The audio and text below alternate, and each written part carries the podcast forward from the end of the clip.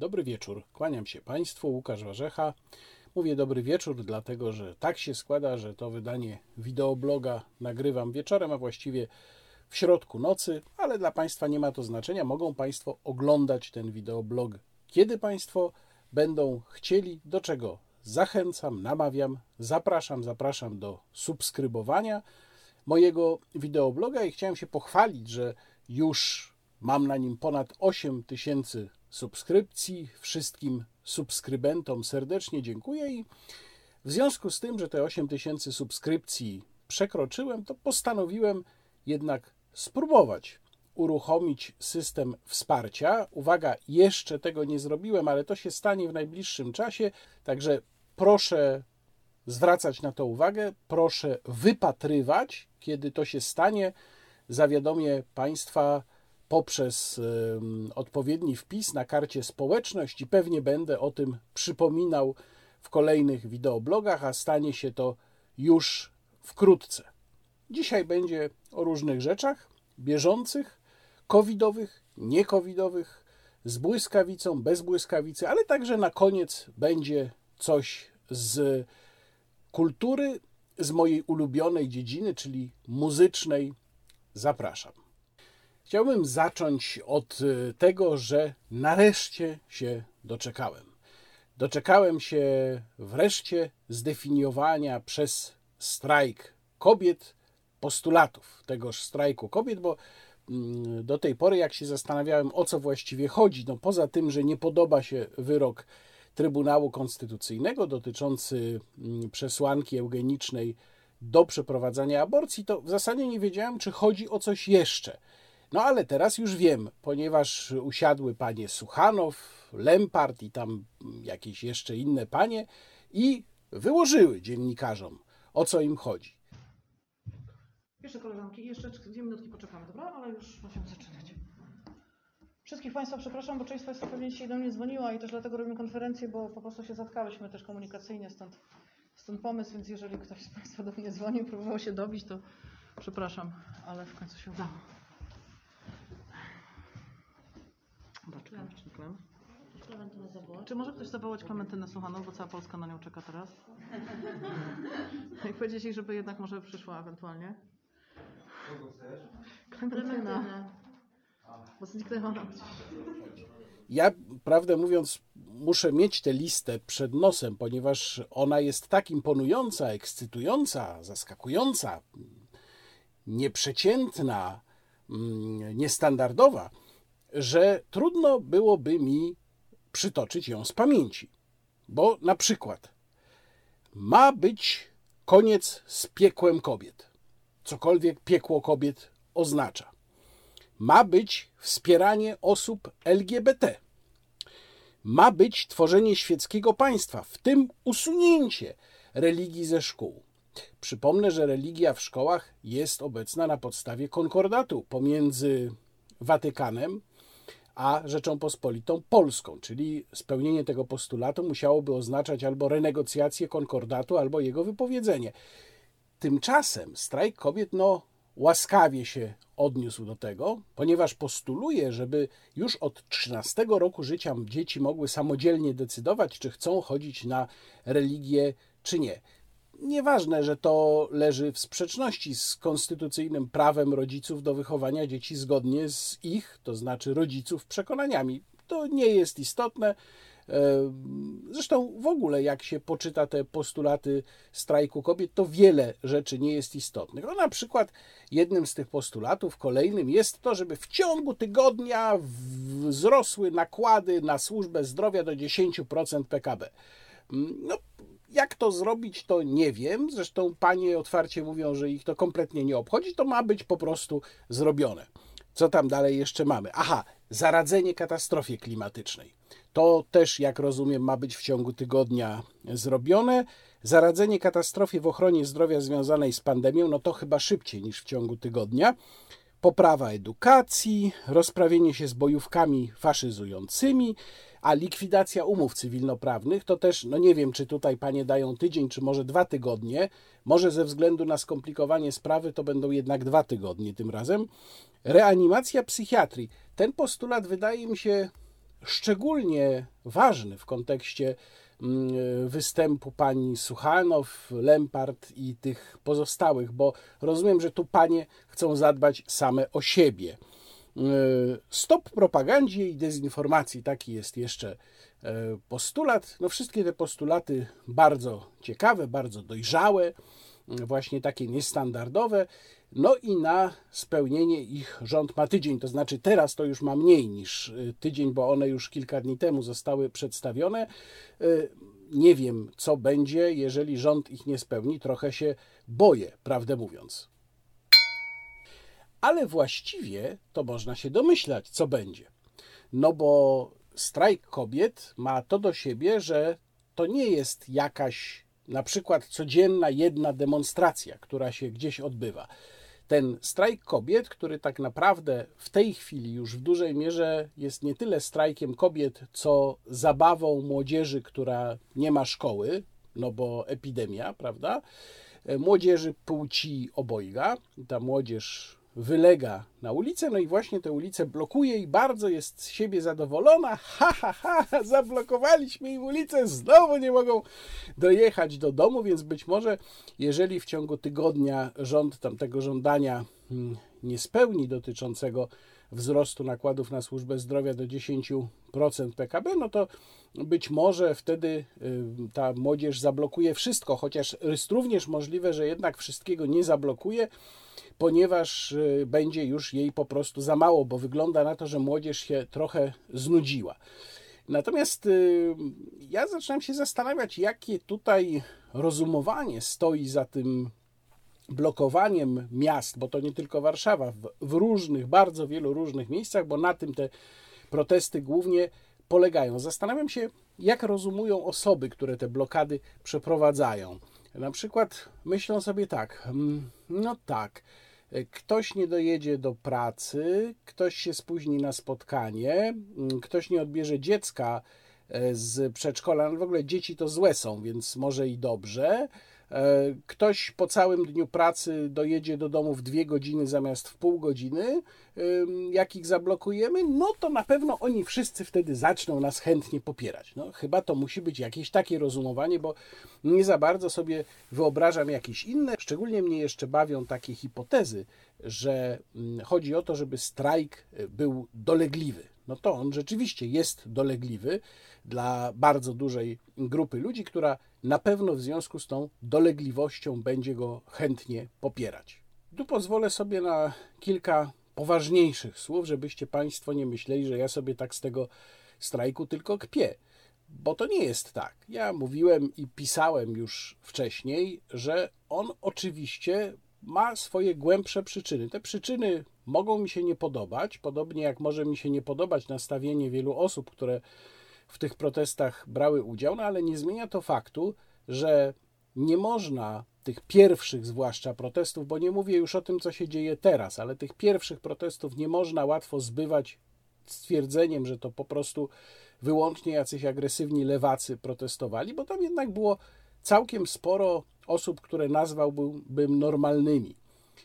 Nie można również po prostu stwierdzić od tak, że to lewactwo atakowało kościoły i to właściwie lewactwo wszystko zainspirowało. Oczywiście lewactwo też tam było, było też agresywne lewactwo, ale na przykład podglebie no, co najmniej obojętności wobec kościoła, niezrozumienia jego roli, czy nawet wrogości wobec kościoła z całą pewnością tam było. No i można się na to zżymać, można uważać, że jest to niebezpieczne, szkodliwe. Ja tak na przykład uważam, ale warto też zastanowić się nad przyczynami tego, które niestety w dużej mierze leżą również, nie ma co udawać, że jest inaczej, leżą również właśnie po stronie Kościoła. Tylko problem polega na tym, że mam wrażenie, że ten protest można podzielić na dwa okresy. Ten pierwszy, kiedy było w nim bardzo dużo agresji, ale też kiedy wzięło w nim udział bardzo dużo osób normalnych, również tych dojrzalszych, nie tylko tej młodzieży. I okres drugi, kiedy to wszystko już stacza się w stronę groteski. Tak jak groteskowa jest pani Lempart ze swoimi groźbami tam, o ty zły rządzie, jak w tydzień tutaj nie spełnisz naszych żądań, to my cię tu młoteczkiem, prawda? No. A ja podsumuję i to jest głos, To jest najważniejszy głos z ulicy, który brzmi, Państwo wiecie jak. My go tłumaczymy na język być może zrozumiały dla Jarosława Kaczyńskiego. Chcemy dymisji rządu i powołujemy radę konsultacyjną, która będzie pracować nad tym, jak zacząć sprzątać po PiSie, jak zacząć sprzątać ten burdel, który nam urządzili tutaj. No, to jest oczywiście groteska, śmiech z panią Lempart. Nikt poważny nie powinien rozmawiać, bo jest po prostu skrajnie groteskową, niepoważną osobą.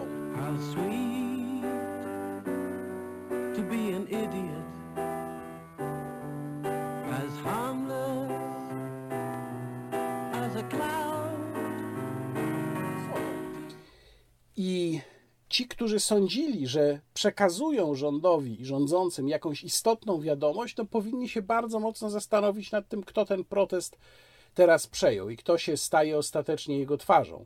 O, rzeczywiście być może nie ma już tej twarzy agresywnej, tej paskudnej twarzy jakichś barbarzyńców atakujących kościoły i zakłócających msze, no ale jest za to twarz coraz bardziej groteskowa, coraz mniej poważna. Ja nie mam wątpliwości, że ten resentyment, który spowodował protesty, on oczywiście pozostanie i on w którymś momencie też wyda owoce. No właśnie nie udawajmy, my również, mówię, my konserwatyści, nie udawajmy, że tego nie ma, nie udawajmy, że jest inaczej, nie udawajmy, że to można po prostu zmieść pod dywan, bo nie. Trzeba rozpoznać zjawisko, żeby zrozumieć jego przyczyny, żeby umieć z tymi przyczynami się zmagać. Natomiast postać, obecna postać tego protestu, no to jest niestety dla protestujących postać właśnie pani Lempart z jej zupełnie groteskowymi żądaniami i mam wrażenie, że to wszystko idzie już raczej ku końcowi. Zresztą liczebność tych protestów również jest coraz mniejsza i z punktu widzenia kierowców, zwykłych ludzi, którzy chcą po prostu dojechać do siebie, do domu po całym dniu pracy, to akurat bardzo dobrze. Kilka słów o tym, dlaczego nie podoba mi się główne hasło tego protestu, to hasło na W, ten wulgaryzm, bo tutaj dużo sporów się toczyło, czy to powinno tak być, czy nie. Oczywiście mnóstwo osób to usprawiedliwia, że to jest taki wyraz emocji, uzasadniony, wściekłości i tak dalej. No jest tak, że forma wpływa również na treść często. W tym wypadku mamy do czynienia z legitymizacją w przestrzeni publicznej i to legitymizacją również przez media uważane za bardzo poważne, czy może raczej powiedziałbym uważające się za bardzo poważne, legitymizacji tego, tego wulgaryzmu, tego słowa na W, które oczywiście w prywatnych rozmowach pada również. Nie będę ukrywał, że w prywatnych rozmowach i mnie czasem zdarza się używać czy to tego słowa, czy słów pochodnych, ale to są prywatne rozmowy. Nigdy bym nie pozwolił sobie na użycie takiego słowa w jego pełnej formie w przestrzeni publicznej. No a tak się niestety stało, że ono zostało przez bardzo wiele osób zalegitymizowane w przestrzeni publicznej i to nie jest rzecz bez konsekwencji. To nie jest tak, że można przekroczyć pewną granicę wulgarności i nic za tym dalej nie pójdzie, nic się nie stanie. Otóż stanie się. Jeżeli przekraczamy pewną granicę wulgarności, to automatycznie zostaje zlikwidowany pewien hamulec, pewien hamulec emocji, pewien hamulec formy, która każe nam się w którymś momencie zatrzymać, również być może zatrzymać przed przemocą fizyczną. Ja widziałem kilka scen, które zrobiły na mnie ogromne wrażenie. Jedną z takich scen pokazałem Państwu w poprzednim wideoblogu. To była scena agresji paru dziewczyn w stosunku do księdza gdzieś przy jakimś kościele, agresji no wręcz powiedziałbym opętańczej, no pełnej wulgaryzmów i wściekłości. I niestety jest tak, że mam wrażenie, że ten protest wprowadził taką atmosferę do dyskursu publicznego. Bardzo źle się stało i to jest chyba rzecz, o którą mam największe pretensje do tych osób z drugiej strony, że na to pozwoliły i że się temu nie przeciwstawiły. Nawet osoby, które wskazywały na niebezpieczeństwo takiego rozkręcenia emocji, no więc nie. Ja uważam, że jeżeli chcemy zachować pewien dystans emocjonalny, jeżeli chcemy zachować pewną formę, moim zdaniem konieczną formę w stosunkach pomiędzy ludźmi, to powinniśmy tego typu słowa rugować z przestrzeni publicznej i nikt mnie nie przekona, że jego użycie, czy to na ulicy, nawet w trakcie protestu, czy to zwłaszcza w głównonurtowych mediach, w wywiadach, w wypowiedziach publicznych, jest uzasadnione i mamy się na to godzić. Nie, nam się nie wolno na to godzić, no chyba że chcemy, żeby kolejne hamulce puszczały. Jeszcze jedna sprawa związana z protestami przeciwko wyrokowi Trybunału Konstytucyjnego, to jest kwestia wspierania tych protestów przez różne instytucje, ale także osoby, które nie mają nic wspólnego ze sferą polityki czy sferą wojen światopoglądowych. Oczywiście najbardziej znanym tego przykładem był mBank. mBank, który zamieścił na swoim oficjalnym profilu na Twitterze taki oto post, tu go Państwo widzą. No i potem nastąpiła pewna wymiana postów. Jakub Szymczuk, fotograf pana prezydenta Andrzeja Dudy, zresztą spytał mBank, o co tutaj chodzi. Zajęła się tym również, zajął się tym również portal Stefczyk Info. Wysłano pytania do rzecznika mBanku. Rzecznik mBanku dosyć pokrętnie wytłumaczył, że no, część pracowników się utożsamia z tymi protestami, więc właśnie ten post na oficjalnym profilu mBanku jest wyrazem tego, że mBank wspiera wolność kobiet. Tak to ujął pan rzecznik. I w związku z tym jego wyjaśnieniem ja zadałem panu rzecznikowi pytanie, czy skoro mBank udostępnił, no tak można było wywnioskować z jego odpowiedzi udzielonej portalowi Stefczyk Info, jeżeli mBank udostępnił um, swój oficjalny profil grupie pracowników, którzy chcieli wyrazić poparcie dla protestu, to czy udostępniłby go również na przykład grupie pracowników, którzy chcieliby pochwalić się tym, że idą w Marszu Niepodległości? Albo grupie pracowników, którzy chcieliby wyrazić swoje poparcie dla Marszu dla Życia. Ale na to pytanie już odpowiedzi od pana rzecznika nie otrzymałem. Oczywiście, powiedzmy sobie szczerze, to nie jest tak, że mBank z jakiegoś przekonania wielkiego postanowił zająć tutaj stanowisko. Jest tak, że każda instytucja waży różne racje marketingowe. Widocznie mBankowi coś tam wyszło, że on jako bank dla, docelowy dla takiej grupy osób, no, będzie mu się po prostu opłacało opublikować coś takiego, zrobić wokół siebie trochę szumu. Pytanie, czy to z tego powodu akcje mBanku tak bardzo poleciały w dół, czy też może to była raczej próba ratowania się przed tym spadkiem. No tak czy owak, był to z pewnością chwyt marketingowy. No tylko powstaje pytanie, i to jest moim zdaniem pytanie zasadne.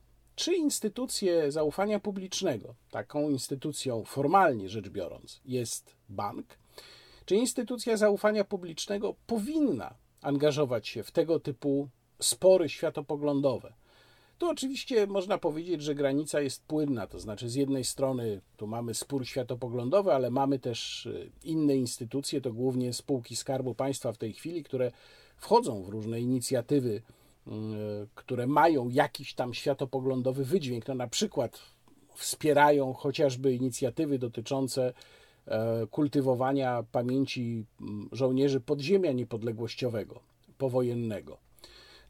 Ale tutaj jednak mamy do czynienia z bardzo wyraźnym zajęciem stanowiska na oficjalnym kanale w czymś, co jest przedmiotem niezwykle ostrego sporu. No jednak aż takiego sporu na przykład o tych żołnierzy podziemia niepodległościowego w Polsce nie ma. Natomiast tutaj o, o sprawę wyroku Trybunału Konstytucyjnego spór jest potężny. Więc czy tego typu instytucje, które nie zajmują się takimi sprawami, no przecież one głównie mają się zajmować bezpiecznym przechowywaniem i pomnażaniem naszych pieniędzy, jeżeli mówimy o bankach. Czy one powinny się w coś takiego angażować? Czy może na przykład należałoby wprowadzić instytucjonalny zakaz zajmowania przez nie stanowiska, czy prawny zakaz zajmowania przez nie stanowiska w kwestiach światopoglądowych? Tego nie wiem, prawdę mówiąc. No, mBank jest prywatną instytucją, która oczywiście poniesie koszty swojego zaangażowania w ten protest. Szkoda tylko, że pan rzecznik nie postawił tutaj sprawy jasno, bo nic mnie tak nie drażni jak taka głupawa hipokryzja, to znaczy mówienie o tym, że o, daliśmy tutaj pracownikom nasz kanał, udostępniliśmy, żeby mogli wyrazić swoją opinię. No to udostępnijcie swój kanał również innym pracownikom. Oczywiście wiadomo, że mBank tego nie zrobi, ale nie jest na tyle odważny, żeby powiedzieć wprost, tak, mamy takie poglądy, w tym sporze opowiadamy się po stronie protestujących, po prostu, jako instytucja.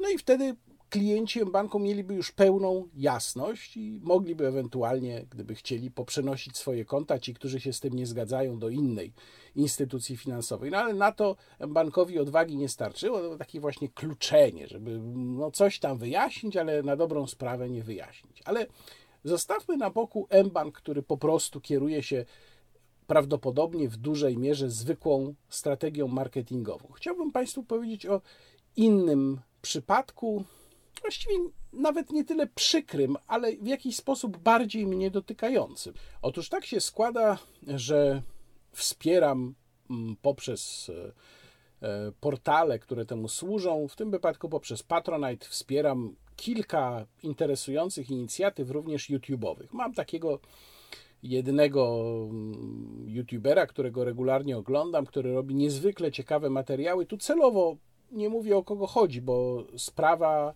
no powiedzmy, że jest delikatna, więc nie chcę tutaj nikomu narobić problemów. W każdym razie człowiek, który robi niezwykle ciekawe materiały i o sztuce, i o sprawach technicznych, ma ogromną wiedzę na różne tematy, wydawałoby się tak odległe, jak z jednej strony budowa tranzystora, czy to jak działa prąd elektryczny, z drugiej strony na przykład słynni polscy malarze z drugiej połowy dziewiętnastego czy początku dwudziestego wieku. Fascynujące robi te filmy, naprawdę bardzo pięknie zrobione, poza tym, że zawierające ogromną dawkę wiedzy, to jeszcze bardzo starannie, właśnie pięknie zrobione, gdzie tam moim w ogóle filmom do, do tego poziomu, który ta osoba reprezentuje.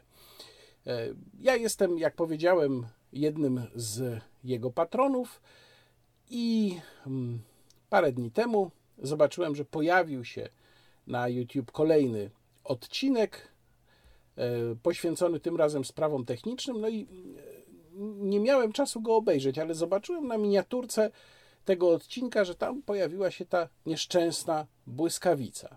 No i tak jakoś mnie to mało przyjemnie tknęło. Pomyślałem sobie, człowiek robi filmy, które kompletnie nie zahaczają o politykę, są od niej bardzo daleko. Robi te filmy znakomite. Ja dla zawartości i treści tych filmów właśnie postanowiłem go wspierać, bo uważam, że takich twórców, którzy naprawdę na profesjonalnym poziomie robią tego typu materiały, dużo lepsze niż można zobaczyć na przykład w państwowej telewizji, że warto właśnie ich wspierać, ale ja je oglądam nie po to, żeby się dowiadywać o jego poglądach politycznych. Z jakichś tam może aluzji parę razy mogłem się czegoś domyślić, no ale to nie był temat tych odcinków nigdy. I teraz musiałbym oglądać odcinek z wyraźną aluzją do bardzo ostrego sporu światopoglądowego. Zrobiło mi się trochę przykro, nawet się zastanawiałem, czy wycofać ten Patronite, czy nie. Potem pomyślałem, że no jednak nie zrobię tego, bo, bo po prostu żał, żałowałbym. Żałowałbym, bo człowiek wkłada mnóstwo pracy w te swoje odcinki. Trzeba czasem przejść ponad takim nieprzyjemnym wrażeniem. Ale potem, kiedy już wreszcie miałem czas zobaczyć nowy mm, odcinek, to okazało się, że tej błyskawicy tam nie ma, a w komentarzach pod odcinkiem pojawiły się pretensje. Dlaczego pan wycofał tamten odcinek? I z tym symbolem. I wyjaśnienie twórcy, że zrobił to dlatego, że zaczęło się w komentarzach robić bardzo nieprzyjemnie, zaczęła się robić chryja, jadka, a on uważa, że dość już takiego okładania się i w związku z tym postanowił to wycofać. I moim zdaniem ten człowiek zachował się bardzo dojrzale. I tutaj to jest mój mały apel do tych różnych twórców, również internetowych, których bardzo szanuję. Ja swoich poglądów politycznych nie ukrywam. Wszyscy, którzy czytają moje teksty od wielu, wielu, wielu lat, a przypomnę, że w tym zawodzie m, pracuję już od lat no, mniej więcej dwudziestu pięciu, którzy oglądają moje filmy, którzy śledzą mnie na Twitterze, na którym jestem od lat dziesięciu. Wiedzą, jakie mam poglądy, ale to jest moja praca. Deklarowanie moich poglądów na różne sprawy politycznych należy do części mojej pracy. Natomiast jest bardzo dużo ludzi, którzy zajmują się dziedzinami odległymi od polityki. I jeżeli ja chcę się czegoś od tych ludzi dowiedzieć, chcę posłuchać dobrej muzyki, chcę się dowiedzieć czegoś o dobrej książce, chcę się dowiedzieć czegoś o technice, chcę się dowiedzieć czegoś o historii, to naprawdę niekoniecznie muszę jednocześnie zapoznawać się z ich stanowiskiem w sprawach światopoglądowych. I to obojętnie, jakie by to stanowisko było. Czy to będzie stanowisko z błyskawicą, czy to będzie stanowisko z mieczykiem chrobrego, czy to będzie stanowisko z jakimkolwiek innym symbolem. I tutaj, jak powiadam, mój mały apel do tych ludzi, na ile mogę być dla kogokolwiek przekonujący. Nie róbcie Państwo tego. Jeżeli zajmujecie się jakąś dziedziną, która nie dotyczy polityki, która nie wymaga od Was, żebyście składali jakiekolwiek jasne deklaracje polityczne, to nie róbcie tego. Po co? Po co wprowadzać ten konfliktowy element, konfliktowy nie tylko w przypadku tego konkretnego protestu, w różnych innych okolicznościach deklarowanie swoich poglądów może być konfliktowe. Możecie mieć Państwo wśród swoich odbiorców ludzi o różnych przekonaniach prawicowych, lewicowych, propisowskich, antypisowskich. Jeżeli wstawicie jakiś symbol, jeżeli zrobicie jakąś otwartą deklarację swoich sympatii lub antypatii politycznych, to pewnie część ludzi z którejś z tych stron stracicie. Więc nie róbcie tego, po prostu Wam się to nie opłaca, a niektórzy mogą się czuć bardzo rozczarowani tym, że przyszli w miejsce, gdzie chcieli uciec od polityki, tak jak w moim przypadku takim miejscem jest kanał tej osoby, o której mówię, a tamta polityka ich dopadła. Tyle o protestach. Teraz piątkowe popołudnie. Otóż tak się składa, że w piątkowe popołudnie dotarłem na jeden z dwóch cmentarzy w Łodzi, na których mam swoich bliskich. Przyjechałem na ten, na którym leży więcej osób z mojej rodziny. To jest cmentarz przy ulicy Kurczaki w Łodzi. Nie było tłumu. Kiedy kupowałem znicze pod cmentarzem, zapytałem sprzedawcę, czy było dużo ludzi w mijającym tygodniu. Sprzedawca powiedział mi, że tłumy, które zwykle pojawiają się w okolicach pierwszego listopada, zdecydowanie się rozłożyły, że dużo osób było w poprzedni weekend, trochę osób w ciągu tygodnia, bo on tam już właśnie od tygodnia stał pod cmentarzem, więc jest raczej równomiernie i tłumu w najbliższy weekend nie będzie. A przypomnę, że był to trzydziestego października. Wszedłem na cmentarz i dotarłem do swoich bliskich, zapaliłem znicze na ich grobach i kiedy wychodziłem, to dowiedziałem się, że właśnie pan premier ogłosił, że od następnego dnia cmentarze będą zamknięte. Dlatego już w sobotę nie byłem w stanie wejść na cmentarz stary w Łodzi, gdzie też leży jedna z osób z mojej rodziny. Zastałem tam bardzo rozżalonych, już pakujących się sprzedawców kwiatów i zniczy. Kupiłem jeszcze cztery znicze od pani, która już pakowała swoje rzeczy do samochodu. Zapaliłem te znicze pod bramą cmentarza, myśląc ciepło o panu premierze Morawieckim. Ten dzwoneczek z młoteczkiem, to Państwo wiedzą, co oznacza. No generalnie rzecz biorąc, oznacza on moją dezaprobatę, przy czym ta dezaprobata dotyczy całego trybu, w jakim została podjęta decyzja o zamknięciu cmentarzy. Bo była to jedna z największych bzdur, jakich ta władza się dopuściła, teoretycznie przynajmniej walcząc z epidemią. Otóż po pierwsze, jeszcze w czwartek pan wicepremier Sasin mówił, że nie ma mowy o zamykaniu cmentarzy pierwszego listopada. Zresztą nie mówił o tym, nie wspominał o tym, mówił o tym w sposób w zasadzie lekceważący wręcz sam premier na konferencji, która również w czwartek się odbywała, po czym w piątek po godzinie piętnastej ogłosił właśnie, że cmentarze będą zamknięte. No i ogłosił to teoretycznie z takim zamiarem czy uzasadnieniem, że to ma uchronić nas przed kolejnym wybuchem epidemii, przed kolejnym zwiększeniem liczby zakażonych, która to liczba, nawiasem mówiąc, w dużej mierze jest po prostu funkcją liczby wykonywanych testów. Proszę na to zwrócić uwagę, chociaż Ministerstwo Zdrowia niechętnie się tą liczbą wykonywanych testów chwali.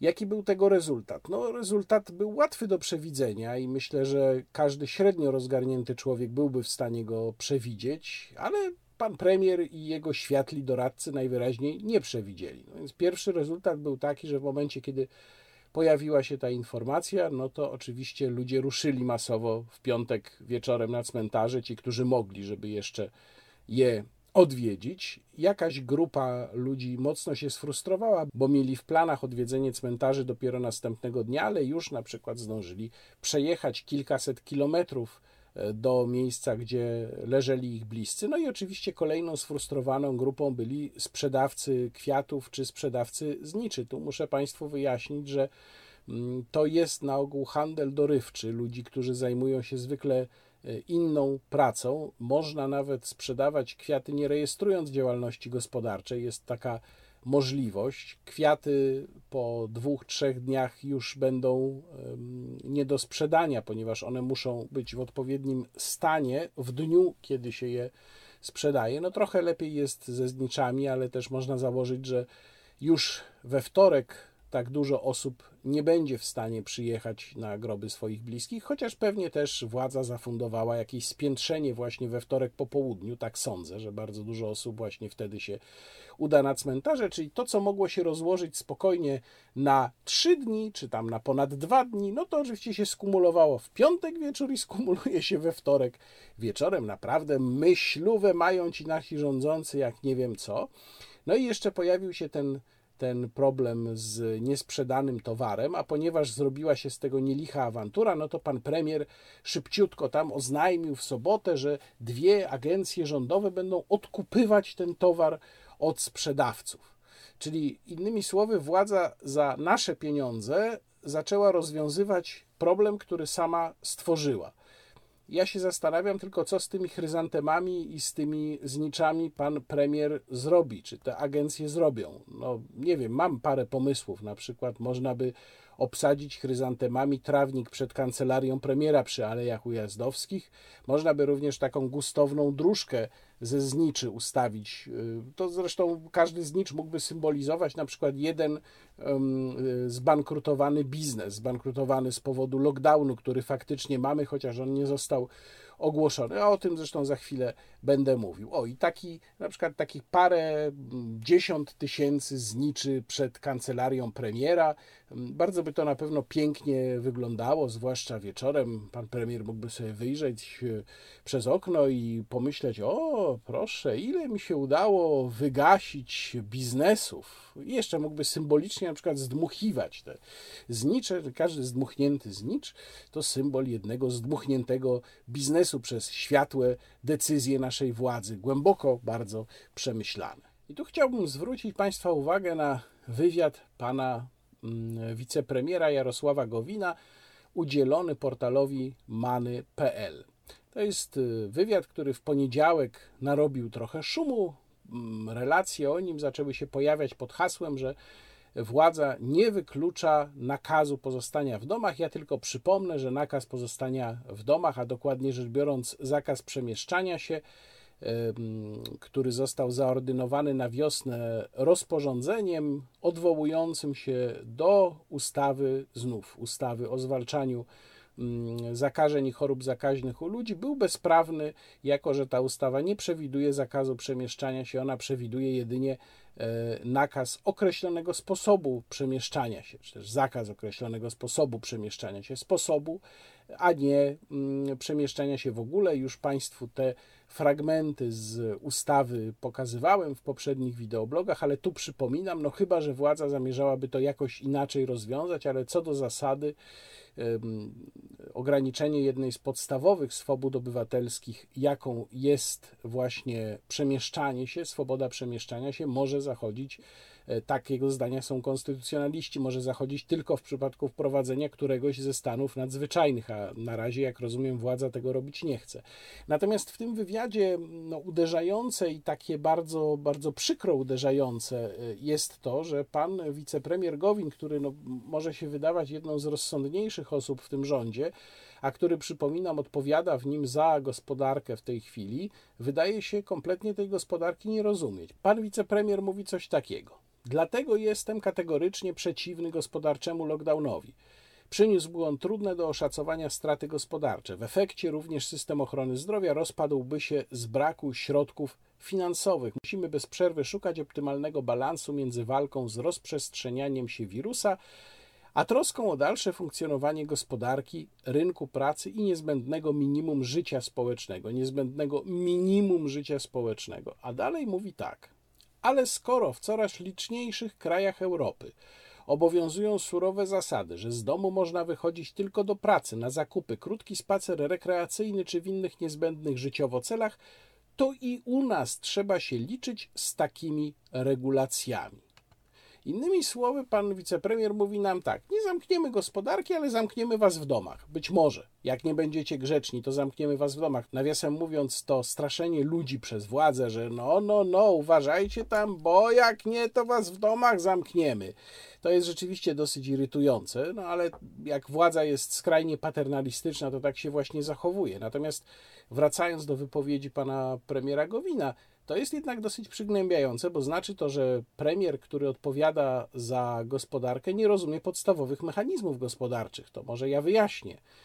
Panie premierze Jarosławie Gowinie, jeżeli ludzie siedzą w domach i wychodzą tylko do pracy, to duża część gospodarki po prostu też nie funkcjonuje, bo duża część naszej gospodarki to są usługi, to jest gastronomia, to jest wszystko to, co właśnie jest związane z życiem społecznym, więc jeżeli nie pozwalamy ludziom na prowadzenie życia społecznego, to automatycznie robimy lockdown no, jakiejś części gospodarki i to jest bardzo duża część. Nie jestem w stanie oczywiście powiedzieć jak duża, ale proszę sobie przypomnieć, że przecież sklep to nie jest tylko sklep, restauracja to nie jest tylko restauracja, to są producenci, którzy dla tej restauracji produkują, to są ludzie, którzy tę restaurację sprzątają, to są firmy, które dowożą do tej restauracji jedzenie i inne potrzebne rzeczy. To jest całe mnóstwo dodatkowych czynników. No, przepraszam, Fredy Erik Bastia się kłania, prawda? Co widać, czego nie widać. Więc yy, takie postawienie sprawy przez pana premiera no, jest niezwykle przygnębiające, bo jeżeli Jarosław Gowin nie rozumie tego prostego mechanizmu, no to nie wiem, czy ktokolwiek tym bardziej w rządzie go rozumie. Ale tam jest jeszcze jedna rzecz, która no, nie jest niezwykle niepokojąca. To znaczy pan wicepremier znów powtarza tę y, absurdalną bajkę o szczepionce. Znów mówi, no musimy doczekać szczepionki, szczepionka optymistycznie będzie może na koniec dwa tysiące dwudziestego roku. Po pierwsze, my nie wiemy w ogóle, czy szczepionka będzie, czy uda się szczepionkę stworzyć, ponieważ są wirusy, na które szczepionki nie udało się stworzyć do tej pory. Po drugie, jeżeli szczepionka miałaby być czy to pod koniec dwa tysiące dwudziestego roku, czy na początku dwa tysiące dwudziestego pierwszego, to po pierwsze będzie to szczepionka, no można powiedzieć, niesamowicie ryzykowna, bo skrajnie nieprzetestowana. Przypomnę znów, że typowy czas pracy nad szczepionką to jest dziesięć do piętnastu lat i dopiero wtedy można sprowadzić do rozsądnego minimum ryzyko komplikacji po tej szczepionce. I tak, takimi szczepionkami jak najbardziej można się szczepić. Natomiast w tym wypadku, no ja bym takiego ryzyka nie podejmował i mam nadzieję, że jeżeli władza tak bardzo będzie chciała, żebyśmy się szczepili, to się zaszczepi sama jako pierwsza. I to w świetle kamer. Ja bardzo bym chciał zobaczyć, jak właśnie pan premier Morawiecki czy pan wicepremier Gowin przyjmują tę szczepionkę i potem nam relacjonują, jak się po niej czują przez kolejne tygodnie. W każdym razie, po pierwsze, będzie to szczepionka bardzo nieprzetestowana. Po drugie, może jej wcale nie być. Po trzecie wreszcie, to nie jest, co wynika z tych dwóch poprzednich punktów, żaden pewny punkt w przyszłości. I teraz cały czas to, co się dzieje w Polsce, ale także to, co się dzieje w większości krajów Europy, gdzie zapadają kolejne lockdowny, przeciwko którym ludzie coraz bardziej się buntują. Nie w Polsce akurat, chociaż my w Polsce nie mamy jeszcze pełnego lockdownu, ale tak się już dzieje we Włoszech, tak się dzieje w Wielkiej Brytanii, tak się dzieje w Hiszpanii. We Włoszech przecież, proszę Państwa, gdzie w marcu i kwietniu wszyscy się zachwycali, koncerty na balkonach, machanie do ratowników, wyrazy wdzięczności, darmowe posiłki, do u nas zresztą przecież też tak było, darmowe posiłki dla ratowników, prawda? Dzisiaj to te lokale, które te darmowe posiłki na wiosnę wydawały, to już poupadały przez ten wiosenny lockdown albo przez to, co się teraz dzieje. No w każdym razie we Włoszech tak było, natomiast dzisiaj sytuacje są skrajnie odmienne. Dzisiaj to są starcia z policją ludzi, którzy nie chcą zamknąć swoich restauracji, bo z tego żyją i wiedzą, że jak je zamkną, to za chwilę nie będą mieli z czego żyć. Ale w tym wszystkim, i to również, jak mówię, widać w wywiadzie z panem wicepremierem Gowinem, najbardziej przygnębiające jest to, że jedynym punktem odniesienia, jedynym punktem w przyszłości, który może stanowić dla nas jakąś metę tego wszystkiego, co się dzieje, jest w ustach polityków ta mityczna szczepionka. No nie. Szczepionka to, proszę Państwa, może być miłą niespodzianką, zaskoczeniem, najbardziej optymistycznym wariantem. Możemy uznać, że no, jak będzie szczepionka i jeszcze w dodatku ona okaże się rzeczywiście skuteczna i nieszkodliwa, a w każdym razie jej efekty, skutki uboczne będą na podobnym poziomie jak tych sprawdzonych szczepionek, no to w ogóle będzie super, ale nie traktujmy tego jako warunku powrotu do normalnego funkcjonowania. Nie, proszę Państwa. Prawda jest taka i tej prawdy no, wielu polityków nie chce zobaczyć, ale także bardzo wielu ludzi nie chce jej zobaczyć, że my musimy zacząć myśleć o tym, jak funkcjonować przy obecności koronawirusa SARS-CoV dwa. Po prostu funkcjonować normalnie. Jakie podejmiemy działania, żeby niejako zaadaptować się do obecności wirusa, ale nie przez zamykanie ludzi w domach, nie przez zamykanie gospodarek. Czy Jarosław Gowin, czy Mateusz Morawiecki, czy ci ludzie rozumieją, jak niszczące, druzgocące skutki społeczne, psychologiczne, edukacyjne będzie miało przeciąganie obecnej sytuacji? Jak oni sobie to wyobrażają? Że jeżeli tej szczepionki nie będzie, albo jeżeli ona będzie na przykład w dwa tysiące dwudziestym drugim roku, to co? Będziemy mieli cały czas taką sinusoidę? Tu coś się otworzy, tu się coś zamknie, tu się otworzy, tu się zamknie. Kolejne setki miliardów złotych kosztów tego wszystkiego będą lecieć. Kolejni ludzie będą w samotności gdzieś popadać w obłęd, zamknięci w mieszkaniach.